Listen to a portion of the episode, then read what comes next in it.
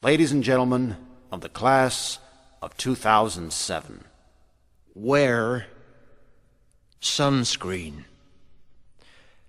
If I could offer you only one tip for the future, sunscreen would be it.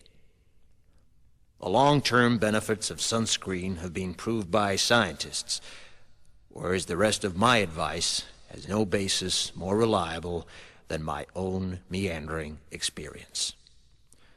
I will dispense this advice now. Enjoy the power and beauty of your youth. Oh, never mind. You will not understand the power and beauty of your youth until they've faded. But trust me, in 20 years, you'll look back at photos of yourself and recall in a way you can't grasp now how much possibility lay before you and how fabulous you really looked. You are not as fat as you imagine.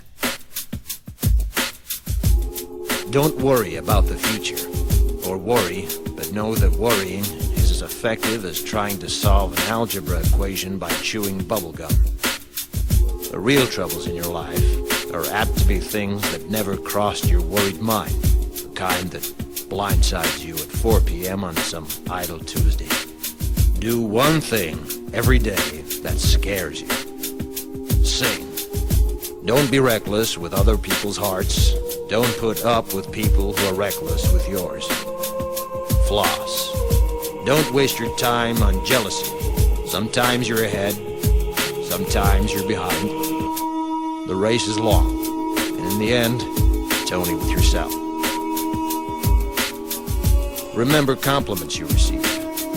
Forget the insults. If you succeed in doing this, tell me how. Keep your old love letters. Throw away your old bank statements. Stretch. Don't feel guilty if you don't know what you want to do with your life. The most interesting people I know didn't know at 22 what they wanted to do with their lives.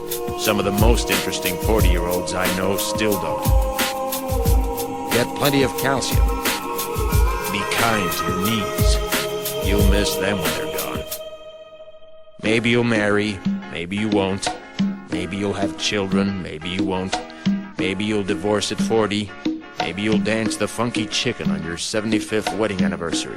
Whatever you do, don't congratulate yourself too much, or berate yourself either.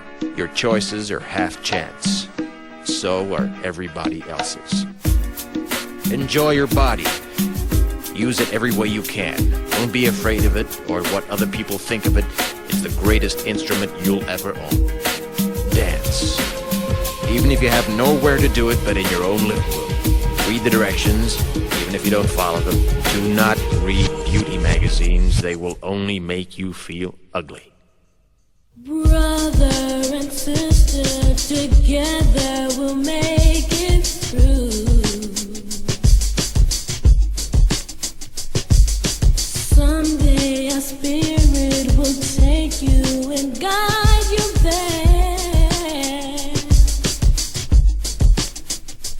I know you've been hurting, but I've been waiting to be there for you. And I'll be there just helping you out whenever.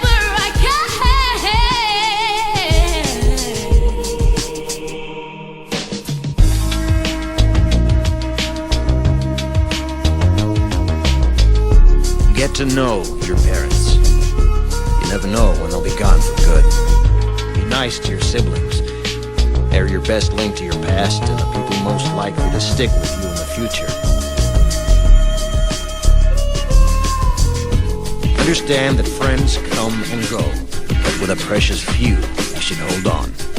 Work hard to bridge the gaps in geography and lifestyle, because the older you get, the more you need the people you knew when you were young.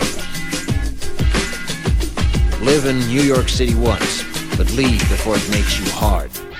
Live in Northern California once, but leave before it makes you soft. Travel. Accept certain inalienable truths. Prices will rise, politicians will philander, you too will get old. And when you do, you'll fantasize that when you were young, prices were reasonable, politicians were noble, and children respected their elders.